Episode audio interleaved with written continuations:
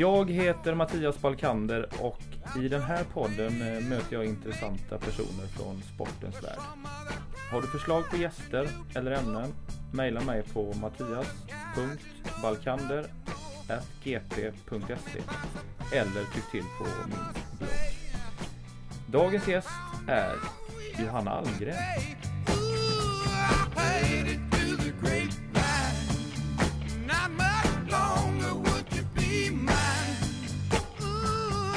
Välkommen Johanna! Tack så du ha. Du, eh, om vi börjar med den här lilla frågan först då. Vem är Johanna Almgren? Vem hon är? Ja, nej hon är en, eh, en eh, ja, stor, har stort hjärta och är en fotbollsidiot. Skulle jag beskriva mig själv.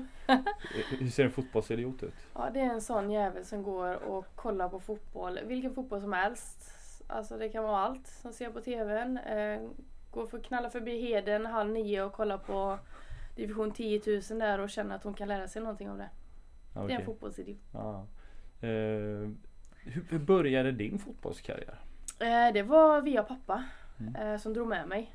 Eh, när morsan ville vara ledig från mig så tog han med sig eh, mig till träningarna. Mm. Han var tränare då. Mm. Eh, så från den dagen är det Mm. kärlek vid första ögonkastet. När var det här? Hur gammal var du? Fyra år. Fyra år gammal. Mm. Minns du någonting från den här tiden? Jag minns alltså små suddiga minnen. Eh, det jag minns mest var väl när jag var fyra, fem i alla fall. Eh, då jag spelade med bara killar. Jag var ensam och spelade med killar. Eh, miniputte spelade jag i. Okej. Så det kommer man ihåg lite från. Men att spela med killar i början, var det, var det någonting som man överhuvudtaget reflekterade över? Eller var det bara, Nej, det var, det som var, det väl var? mer alla andra. Mm. Och en tjej som spelar. Eh, Jag reflekterar inte så mycket över det. Vilken klubb var det? Borås GIF. Borås GIF. Mm. Har du någon kontakt med dem idag? Jajamän. Ja. Jag, eh, framförallt den tränaren som jag hade när jag från 14 år då. Eh, En av ja, de som har hjälpt mig med att ta mig dit jag tog, tog mig. Eh, Så att han har jag bra kontakt med. Om vi ska sammanfatta ditt eh, nuläge lite grann. Du, Mm. du är mest känd som fotbollsspelare i Kopparberg i Göteborg. Eh, du har två OS på din meritlista. Ja. Eh, vi vet att du har, eh, förutom många säsonger i, i klubblaget och i Allsvenskan, eh, haft en hel del problem med, med skador på sista tiden. Mm. Hur hanterar man det? Alltså det är svårt att göra men alla pallar inte med det. Och, och kollar du på min, min historia så är det ganska mycket. Jag hade ju i stort sett kunnat ha en, en juristutbildning eller läkarutbildning här nu om jag hade sketit i det och bara lagt ner det. Ehm, jag vet inte, jag, beslutsamhet och en fruktansvärd passion för fotbollen eh, gör att jag pallar med all rehab tror jag.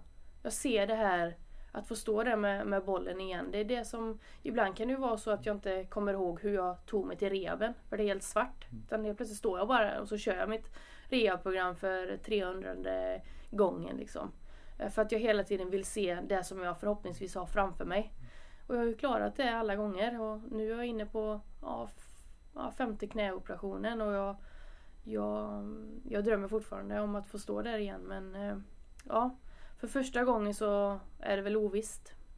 Men du, vad är det som driver dig? Alltså, när du säger fem knäoperationer. Mm. Det, det låter ju på gränsen till galet att försöka ta sig tillbaka. Ja, lite Eh. halvt idiotiskt ja. Är eh, jag taskig när jag säger det? nej det är det inte. Jag kan tänka mig att folk eh, tycker så. Och ibland så undrar jag själv alltså vilken jävla idiot jag är. Men återigen, det är den här kärleken. Alltså jag har fått så mycket från fotbollen. Eh, ibland så, jag är 29 år. Eh, 30 nästa år. Eh, ser inte ut så när jag får alltid höra det. Eh, jag är balsamerad. eh, men alltså under de här åren har jag lärt mig så mycket och så ibland så känns det som jag är typ 40 av alla erfarenheter man fått. Alla möten man möter, alltså alla underbara människor man möter och så. Eh, men, men just det här Jag vet inte vad det egentligen är men det är ju många som lägger ner, alltså redan efter första skadan. Och det fick jag ju höra också i början. Eh, men då bytte jag bara läkare. Jag ville ju bara höra läkare som var positivt inställda. Eh, som sa hela tiden, det här löser vi. Eh, jag, jag opererar det här nu för att du ska kunna spela igen. Hade jag haft en annan läkare så hade jag vänt i dörren tror jag. Så det, det har lite med det att göra också. Det är så enkelt ibland att bara säga lägg av med fotbollen.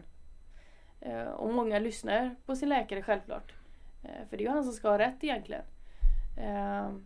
Men så jag tror att det är många som, som ger upp för enkelt. Snarare än att ja, jag är en, alltså en stark människa och fortsätter. Har du räknat någon gång på hur många rehabdagar du har egentligen? Fan, alltså. Nej, det har jag inte gjort men det är nästan mer än vad jag tränar fotboll. Känns det som. Eh, Men det är väldigt många. Mm. Ta bara nu så kör jag i stort sett två gånger om dagen. Mm. Eh, Och det har jag gjort de andra gångerna också. Mm. Att, eh. Kan du berätta lite grann om hur, hur din vardag ser ut just nu? Eh, Min vardag ser ut som sådan att jag jobbar måndag, onsdag, fredag eh, på idrottsgymnasiet. Har ungdomar där, både killar och tjejer. Skitkul. Eh, Därefter åker jag direkt till rehaben. Eh, Sen kör jag igenom det här passet som man svär åt ett antal gånger. Och när man kan det utan till då är det dags att byta program. Eh, Vad, vad, gör man på så sånt, vad, vad gör man på sånt här program? Nej men alltså det är sån här trötta, sitta i en sån här trött benspark och, och alltså Det känns ju som det är, alltså inte för att låta nedvärderande eller någonting men det känns lite pensionär, alltså pensionärsövningar liksom, böja streck och eh, Men nu har jag kommit ganska långt så att nu är det ju att härda eh, min bröstskada då som det, som det är då. Ehm, men eh, ja, nej det är inga roliga övningar. Det är inte så att jag skuttar av glädje. Den enda gången man skuttar det är, det är när jag får gå framåt och byta program för då innebär det att jag har kommit långt och nu måste vi stegra. Och när du vaknar upp på morgonen så tänker du så här, yes idag har jag ytterligare ett rehabpass fr- framför mig. Eh, ännu en dag på slottet. Det så, så, brukar jag tänka. Ja. nej. Men du måste ha Eh. ett extremt starkt psyke. Det måste vara folk som ställer frågor till dig om, om hur du klarar av att Ja, hantera det här. Men jag har väldigt svårt att förklara det för att jag gör det väldigt enkelt för mig att säga det är min passion. Alltså för fotbollen för att jag ser där den dagen jag väl står där igen med, med, med dubbarna. Mm. Ehm, och jag, ja, nej, jag vet inte. Jag, Finns det en Alla annan bild också? vinnare. Finns det en annan bild också? Du ser, du ser fotbollsplanen till vänster, vad ser du till höger? Eh, ingenting. Nej jag skojar bara. Jo men nu på senare år så är det klart att man börjar fundera. Det gör man ju. Men jag ser mitt liv som att jag är väldigt berikad av att ha ja, så kallat två liv. Alltså jag har haft det här fotbollslivet och har det en liten stund till förhoppningsvis. Eh, sen går jag in i ett helt nytt spännande liv. Där jag kommer jobba säkert 7 till 4 eller jag vet inte ens. Ja, jag har väl lite så vad jag vill göra men um, och jag kommer skaffa familj och allt det här. Eh, Medan många i min ålder har gjort det för länge sedan. Vad har de att se fram till? Alltså så brukar jag tänka när de tänker att du har ju spelat fotboll bara i hela ditt liv. Det ser ju likadant ut. Tänker ju de. Medan jag tänker att ja men vänta lite nu. Ditt liv har sett ganska likadant ut. Det har inte mitt. Eh, För att detta är så få förunnat att få göra. Eh, Det är så få människor som får uppleva det här. Och eh, det här är bara en, en så kort del i livet som du får göra det. Så att jag försöker mest att njuta.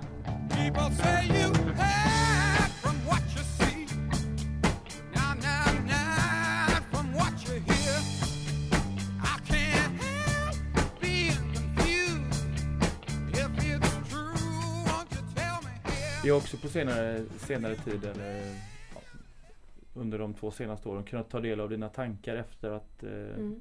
du har gått igenom en stor sorg när din pappa eh, gick Mm. bort i cancer 2011. Mm. Hur har det präglat dig och hur, hur, hur, hur, var befinner du dig där i den processen? Eh, jag bär väldigt mycket sorg. Eh, men jag har också bestämt mig för att försöka inte gå och vara ledsen hela tiden för det tar så oerhört mycket på krafterna. Eh, och de som blir drabbade då det är min omgivning och det vill jag inte. Det, de, min omgivning är det bästa jag har. Um, men ibland så känner jag väl att fan jag måste krascha totalt egentligen. Eh, för att bara börja trappa upp. Nu känner jag mig som en liten ballong eh, när den är stor och man släpper ut lite luft. Eh, och så stänger man igen den igen. Och så öppnar man upp den lite när man orkar och så stänger man igen den igen. Eh, men fortfarande, han är det sista jag ser när jag lägger mig och det första jag ser när jag vaknar. Så är det. Och, och jag tror att det kommer vara så väldigt länge, om inte hela livet. Så är det. Eh, Hur såg din relation ut till, till din pappa? väldigt tight. Ehm, allt det han gjorde, gjorde jag. Ehm, och han följde mig överallt. Alltså i alla matcher. Och jag fick den här sköna kritiken efter matcherna som man väntar på. Antingen så var det motsågen eller också så var det Ja men det var ändå bra idag. Han var uppriktig. Ja, han, var, han var det. Eh, Och ibland, ibland så blev man förbannad och, och eh, ibland kunde man ta det för man har ju en egen känsla också. Eh, så det saknar jag oerhört mycket. Eh, vi pratar i stort sett varje dag eh, om allting. Eh, han var en fantastisk människa och väldigt varm och, och allt det här. Jag, jag saknar vardagen med honom som jag aldrig kommer få tillbaks. Då, hur har det här förändrat dig som person den här, den här tiden? Jag tror jag är, jag har varit, jag tror jag är ganska bra för att och, alltså visa dem i min omgivning hur mycket jag tycker om dem. Jag tror att jag har blivit ännu bättre att göra det. Eh, blivit ännu mer bättre kanske att ge av min tid. För det var det finaste pappa gjorde. Han gav av sin tid till mig. Och det tror jag är, det är det finaste du kan göra för en annan människa. Eh, för det är just tiden som du aldrig får tillbaks. Eh, allt annat kan du lösa på ett eller annat sätt. Så att jag tror att jag är bättre på det. För att jag varit väldigt fotboll, bara fotboll. Eh, men nu efter det här får man perspektiv på livet. Ehm, och jag, nej, jag tror att jag har blivit en bättre människa efter det. Ehm, jag, jag tror att jag har blivit det. Bilden av dig är ju att, att en oerhört generös person som delar med dig av erfarenheter och uppriktig och Mm. visar känslor och så vidare. Vad, vad får du för reaktioner från, eh, från omgivningen? Ehm, ja, just det att jag är en känslomässa, det är jag verkligen. Ehm, jag är väl ganska mycket som en öppen bok och det syns i mina ögon om jag är glad eller är ledsen och så. Jag är ganska tydlig med sånt där. Eh, jag har bara uppfattat det som att vara Alltså att jag är så öppen som jag är. För jag har ju varit väldigt öppen med min sorg och det är ingenting jag skäms över utan det är mer att jag stärker mig själv genom att vara det. För att jag tycker att det är inget fel med att blotta sig. Sen så får man givetvis välja hur mycket man vill avslöja och sådär. Eh, men det jag har märkt då det är att jag har hjälpt väldigt många andra människor eh, Som kanske bara har det i tankar men aldrig får ut det eller får säga det eller får prata med någon om det. Eh, Och väldigt mycket när jag bloggade då eh, så var det en väldigt god tröst för många för att de kände igen sig i min sorg. eh, Som de har behållit för sig själva. Så det har jag fått väldigt mycket eh, kommentarer om att det har varit skönt för många människor. Har du igång bloggen fortfarande? Mm, nej, jag har faktiskt varit väldigt dålig på det här men jag känt lite sug nu igen Mm. så att jag kanske drar igång det igen. Vad, bety- vad har den betytt för dig? En väldigt stor del i att bearbeta sorg. Eh, för att få ut känslor, få ut ord, ja, få allt beskrivet. Hur jag, man kan inte bara ställa sig i fönstret och skrika rätt ut. Det har man ju velat göra många gånger. Men att bara få skriva av sig. Eh, det är verkligen ett tips till de som har eller går igenom det som jag har gjort. Och göra. Sen så får du välja, du kanske inte vill blogga om det men du kanske vill skriva ner det på papper. Eh, för att få andra att förstå eller bara för att ta för dig själv och kolla på.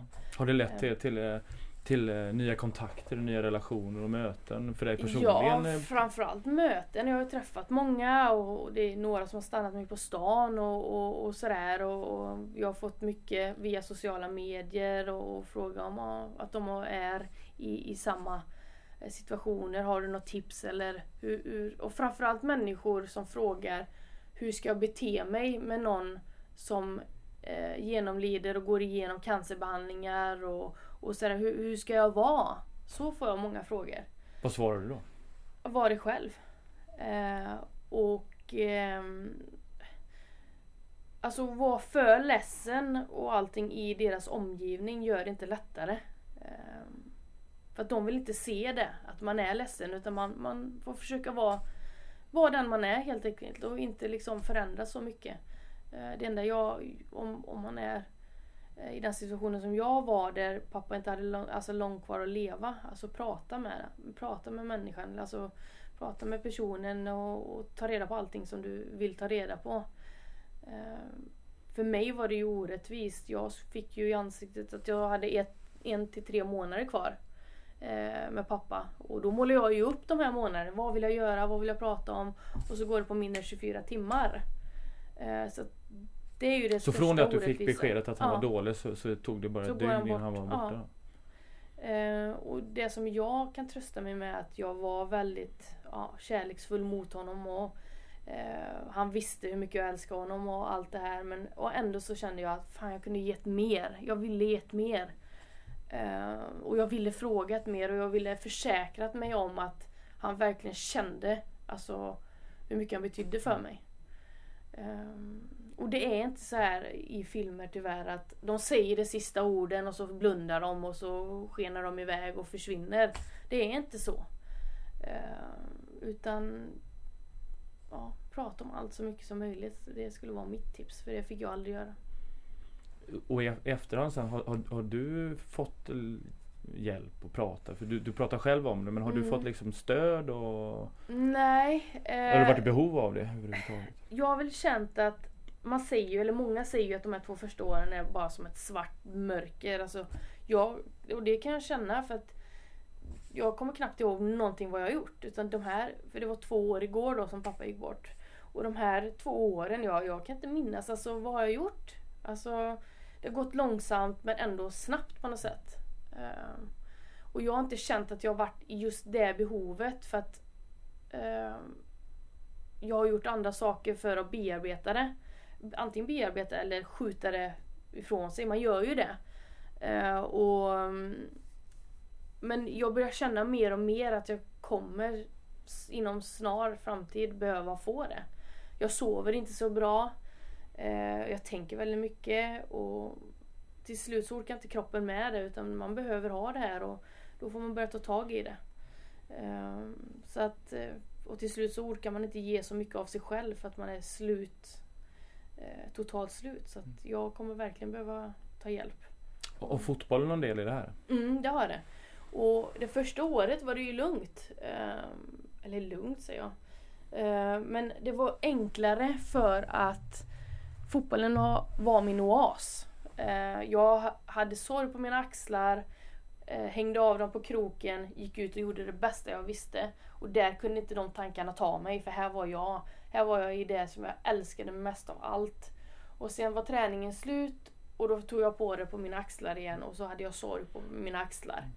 Eh, det som har varit tungt i år då det är ju att jag skadade mig i maj. Jag har inte ens haft fotbollen. Eh, Som tur var så har jag bra vänner och, och familj. Eh, Men det har varit tuffare för att nu har jag inte kunnat hänga av mig sorgen på, på galgen i omklädningsrummet.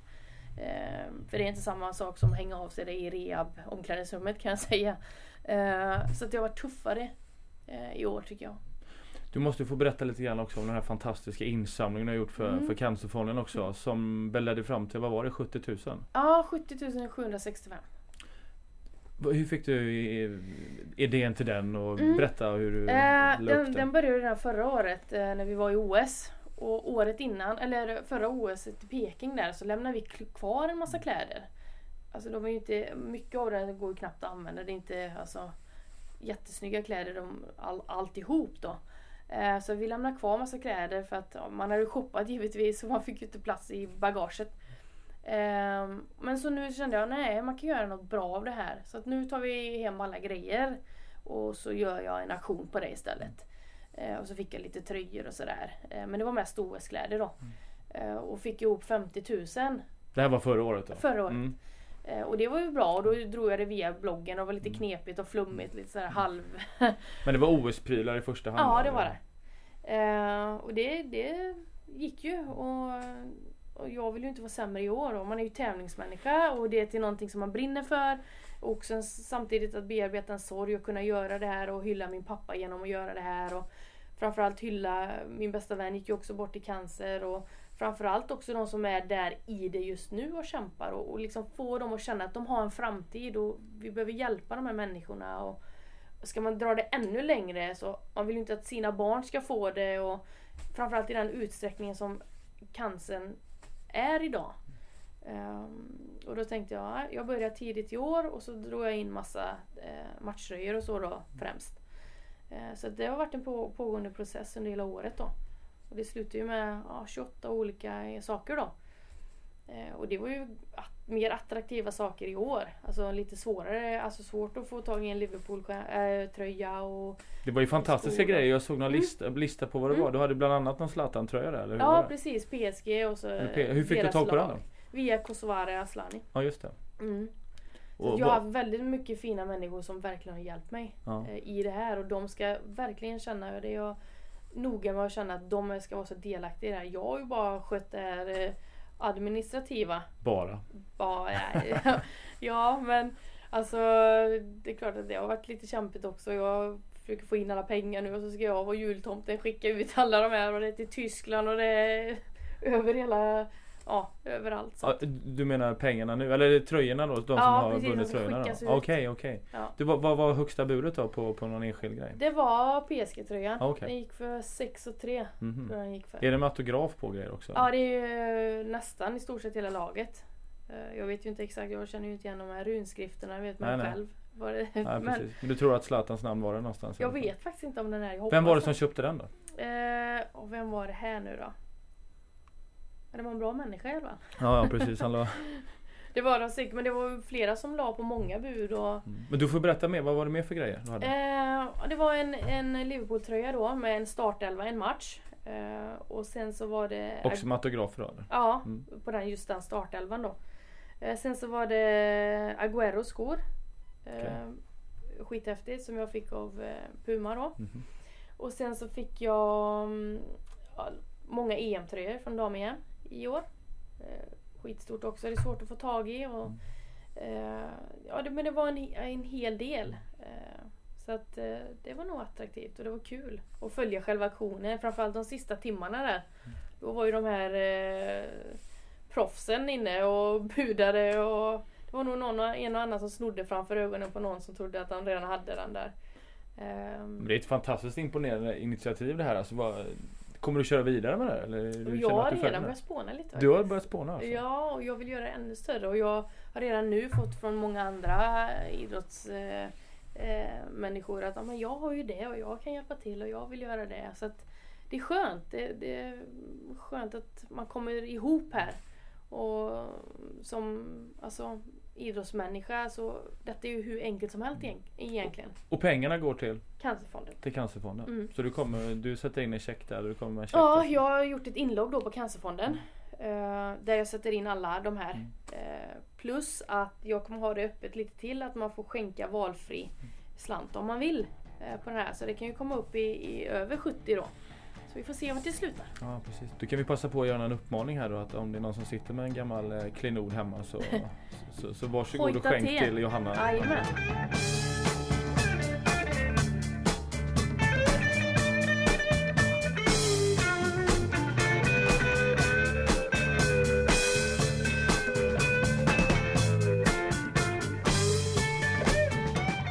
Men den här eh, rollen som förebild, om jag har förstått saken rätt så är du också ute och föreläser en hel del. eh, Både inför idrottslag kanske och i andra sammanhang. Eh, Mm. hur, hur kom, du på den idén? Eh, nej. Nu har jag inte varit ute så mycket. Jag har precis satt ihop ett litet koncept då. Och det är ju inte svårare än så än att det, det är min väg helt enkelt. Min resa mot drömmen som jag hade när jag var liten. Ehm, och om, om folk är intresserade av det så är det ju skitkul. Jag har ju ganska mycket i bagaget så det är ju en del av det. Att jag har ju både ljusa stunder och jag har mörka och jag har väldigt mörka. Eh, och hur man hanterar saker, hur jag har hanterat det. Och, eh, sådär. och det är nog väldigt viktigt och, för ungdomar att lyssna på, på det. Sen så är ju allas vägar olika att gå givetvis. Ehm, eh, men jag har varit ute lite och föreläst och jag har väl några till då.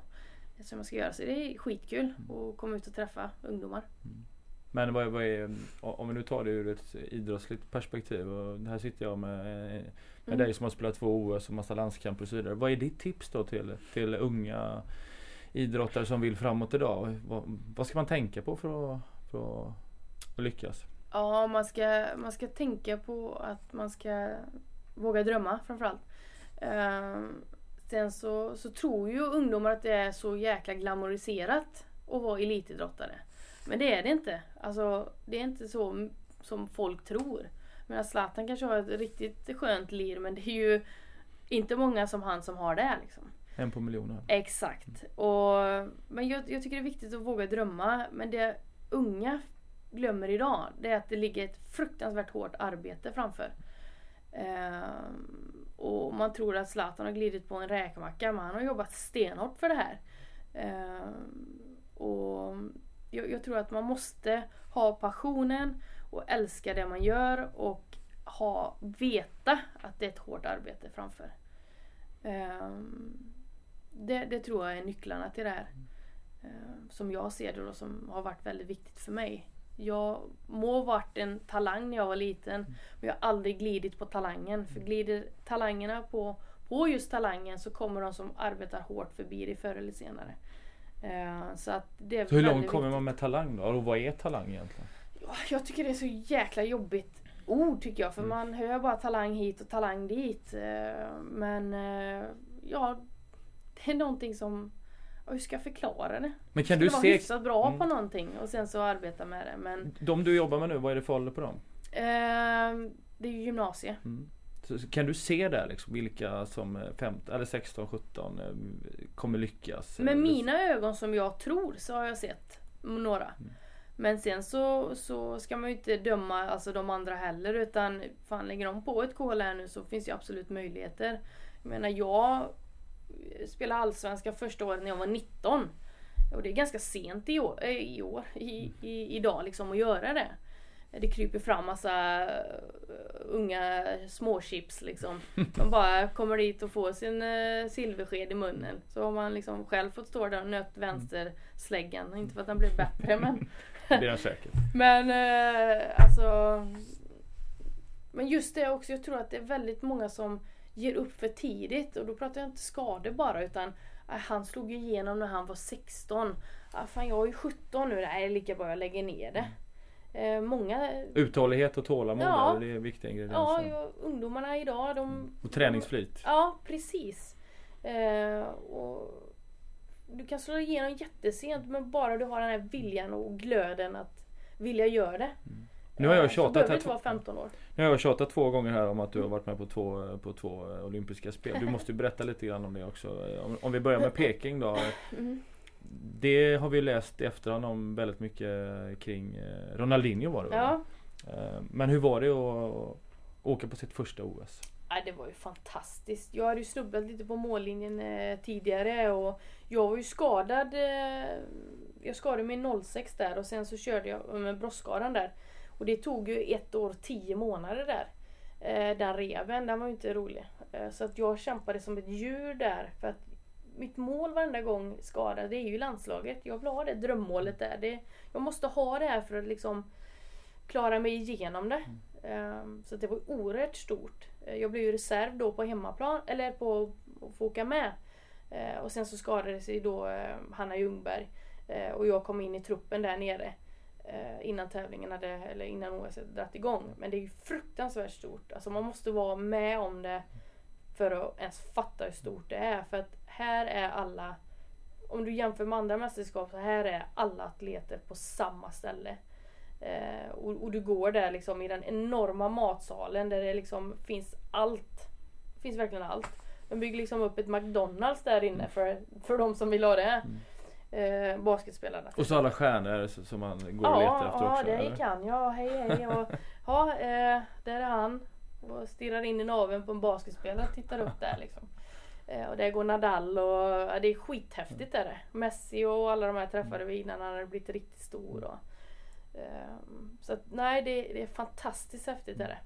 Men om, om man jämför ett OS med andra mästerskap då, Mm. är det just det som skiljer då? Att det är liksom alla de bästa är på plats från hela världen? Ja, jag skulle säga det. Alla atleter eh, på samma ställe som du inte ser eh, och bor granne med i nästa hus liksom. Och sen hade du inte samma, men du hade även en rehabkamp eh, mot, eh, mot London 2012. Och lyckades igen. Ja, precis. Återigen, jag går inte upp där.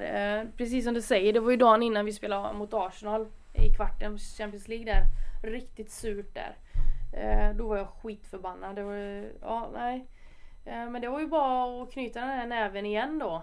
Eh, och någonting som man ändå får med sig det är att jag har gjort det förut, jag kan göra det igen. Eh, så det är ju det enda positiva som man, man känner liksom. Eh, Men det var kamp mot kroppa, klockan som du säger. Eh, Jag, jag slet nog bland det hårdaste jag har gjort då någonsin tror jag. Eh, Och det resulterade i att jag kom med och fick upp min fysik för det är ju viktigt att ha från en skada. Och, eh, du kan ju inte åka med i ett OS om du har eh, taskig fysik liksom. Eh, Så att den glädjen då var ruskig, kommer jag ihåg. Eh, Och det var minst lika roligt. Så medaljförhoppningar båda gångerna kan man säga då. Ja, Men Sket sig. Det sket sig. Sket i det blåa skåpet Ja. som man säga. Ja. Nej.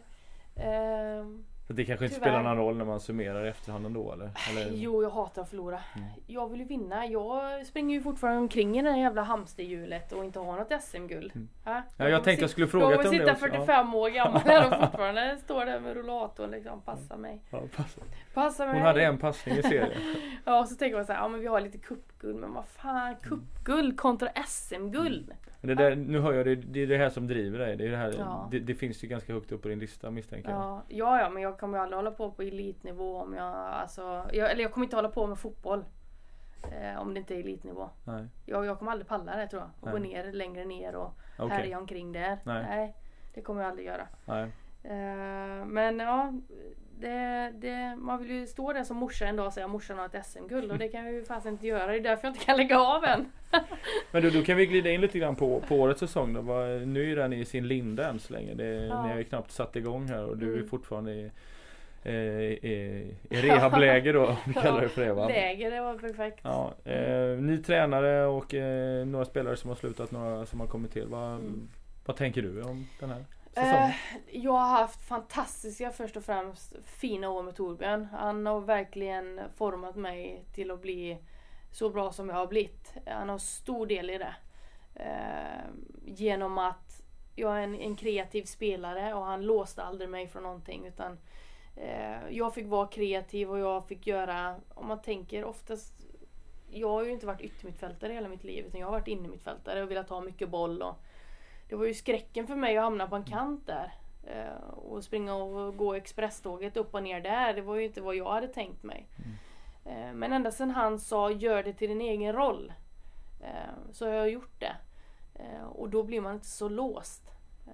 Så jag har all, allt att tacka honom att jag har verkligen utvecklats för varje år. För det har jag verkligen gjort. Och nu, men nu var det dags att vända blad. Både för hans del och, och klubbens del. Och, eh, Vad kände du inför det? Eh, Nej det var tungt. Ja. Alltså det kom tårar, verkligen. Mm. Ehm, för så mycket som han gjorde för, för klubben. Ehm, jag älskar dig Bosse Falk men det var ju bara långa bollar på, på Bengt liksom. Och det är inte fotboll för mig. Eh, så att han tog verkligen ner bollen eh, från eh, fågelskådarplats Mhm. och eh, visade hur vi skulle spela fotboll. Vad, vad har Torbjörn betytt för, för Kopparberg och för damfotbollen i Ja, Göteborg? väldigt mycket. Framförallt också för damfotbollen. Han var ju den första ja, liten svensk stjärna som vågade ta ett damlag där han har fått mycket skit och fick, fick eh, i ansiktet saker som att ah, har du inga ambitioner längre eller varför tar du ett damlag? Eh, Medan han menar på att ja, det ska de skita i så länge jag liksom är lycklig och känner att det här är drivande och utmaning för mig. Ehm, så att han har betytt mycket för damfotbollen och för oss eh, som förening. Just det. Och eh, nu lägger du inga krav alls på Stefan Rehns eh, axlar här. Nej, jag vet inte om han hörde det men eh, du har lite krav på dig Stefan. Eh, nej, jag tycker det här är fruktansvärt intressant. Eh, första mötet vi hade med Stefan, han fångade mig direkt. Eh, väldigt stor passion också. Eh, vill spela fotboll och är ruskigt engagerad. Och han är väl mer utåt om man säger, utåtagerande. Eh, men så som han pratar eh, på det mötet, det, det fångar mig verkligen direkt. Och Vad lyfter han fram? Nej men alltså att han vill någonting också. Eh, som Torbjörn också vill och han vill liksom fortsätta att utveckla oss och fortsätta eh, utveckla laget. Och, eh, men, men bara det hur han pratade och hur han var. Eh, drog mig verkligen och jag blir ju både glad men samtidigt ledsen för att jag är i den positionen som jag är. Jag vill ju vara på plan. Men vad tänker du då? När kan du vara tillbaks? När kan du Jag vara... vet inte. Det, det är så... Jag hade tagit korsbandsskada alla dagar i veckan än den här. För den här är så flummigt diffus. Eh, Beskriv, beskriv bara, vad är det för typ av skada du har? Ja, det är ju brosk då som har släppt från knäskålen. Det låter ju jättemysigt och härligt. Eh, Men det är en förslitningsskada då. Eh, Så det lossnade. Så att när jag sprang så var det precis som att stoppa in en pinne i hjulet när du cyklar och så står det tvärstopp. Gjorde ingenting. Det var ingen närkamp, ingenting. Eh, Men då mikrofrakturerar man heter det. Eh, Och du går in och borrar hål i knäskålen. Så jag har några hål där inne. För att det ska rinna ut vätska då, benmärgsvätska som ska lägga sig som ett skydd Där brosket har försvunnit. Du har blivit lite läkare mer, mer Ja, mindre. jag tar ju examen nästa år i, i knärehab då. Ja, du gör det. Ja. Nej. Eh, Men, eh, och det här är väldigt skört under rehaben att om du går på det för mycket så är det som en sårskorpa. Du pillar på den och så måste det läka. Du pillar på den och så måste det läka. Så jag gick på, på kryckor i tio veckor här. Eh, Och det, det är väldigt svårt. Det kan kännas jättebra idag. Imorgon så gör det svinont. Och du har ingen förklaring.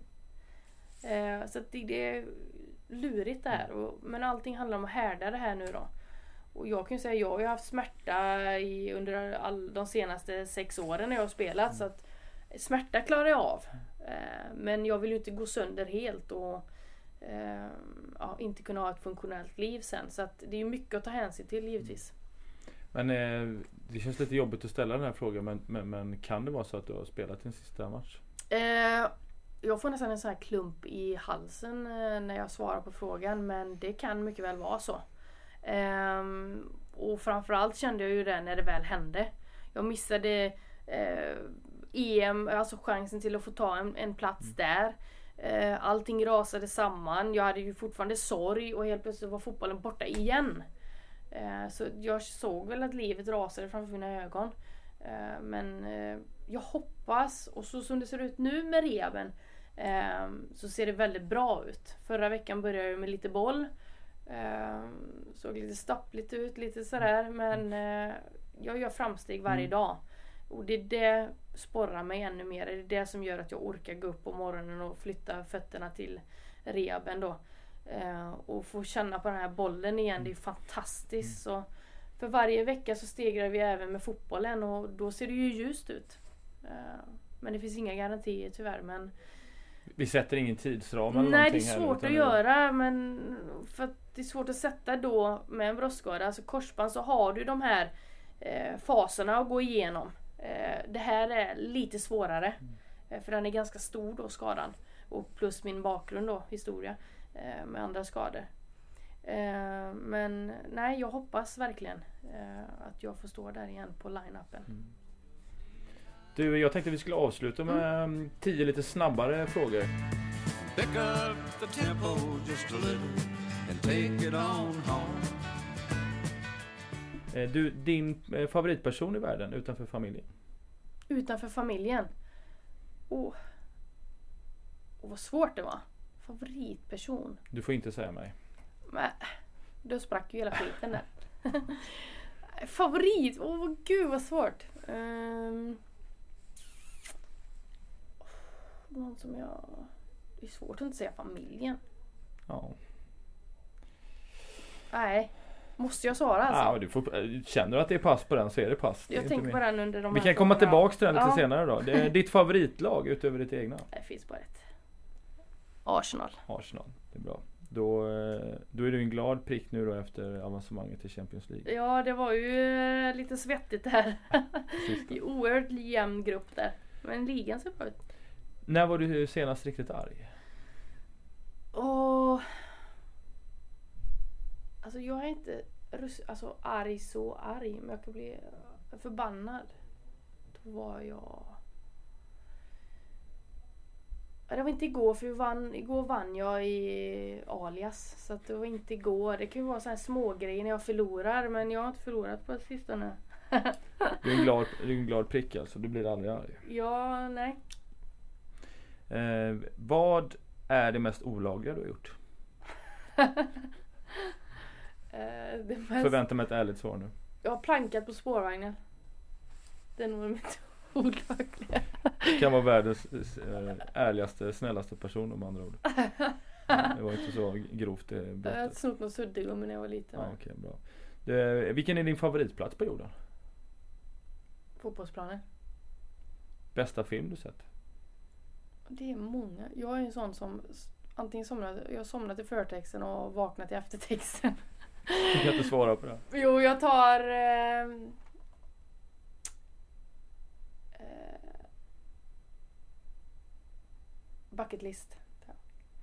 Hur var du som barn? Överjävlig. Men överjävlig fast ändå snäll tror jag. Men jag var energisk. Säger mamma i alla fall. Vem var det som fick, eh, om, om du frågar dina kompisar, klasskompisar, skulle de svara samma? Eh, ja det tror jag. Vad gör de, vad gör de om tio år? Då är jag fotbollstränare. Och har förmodligen någon liten skrutt jämte som sprätter omkring och är jävlig. Får för mig alla mina synder. Eh, vem är världens bästa fotbollsspelare just nu? Just nu? Ja, den är svår. Men jag... Det står la mellan eh, de här Ronaldo eller eh, Zlatan tycker jag. Men... Eh, det är svårt att säga. Nu svarar du Jag tycker det är jättesvårt. Vi har, över, i, över alla tider kan du fråga istället. För det Ja. finns bara en. ja, men det, då, då ställer vi den frågan då. Zidane. Ja, Okej. Ehm, och du svarar du herrfotbollsspelare. Vem är världens Mm. bästa damfotbollsspelare? då? Just nu. Mm. Den är också svår. Jag tycker det är väldigt många som har varit ruskigt bbra. Eh, men jag tror att de som var uppe på den här utmärkelsen det var ju Wambach och Marta och... Eh, vad var det? Mm. Det vet jag för det skrev jag häromdagen. Ja, det skulle jag veta. Eh, men det som har varit de senaste har ju varit Abby. Mm. Eh, Marta är ju alltid Marta. Så är det ju. Eh, Då svarar du Marta, är alltid Marta på den då. mm. Mm. Du, vem, vem skulle du vilja se som gäst i den här podden? Och får jag välja vem som helst? Ja? Även utländska?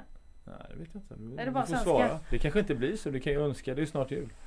Ja, du, du har, ja, får jag önska så få hit sidan då. så står jag där utanför fönstret och kollar.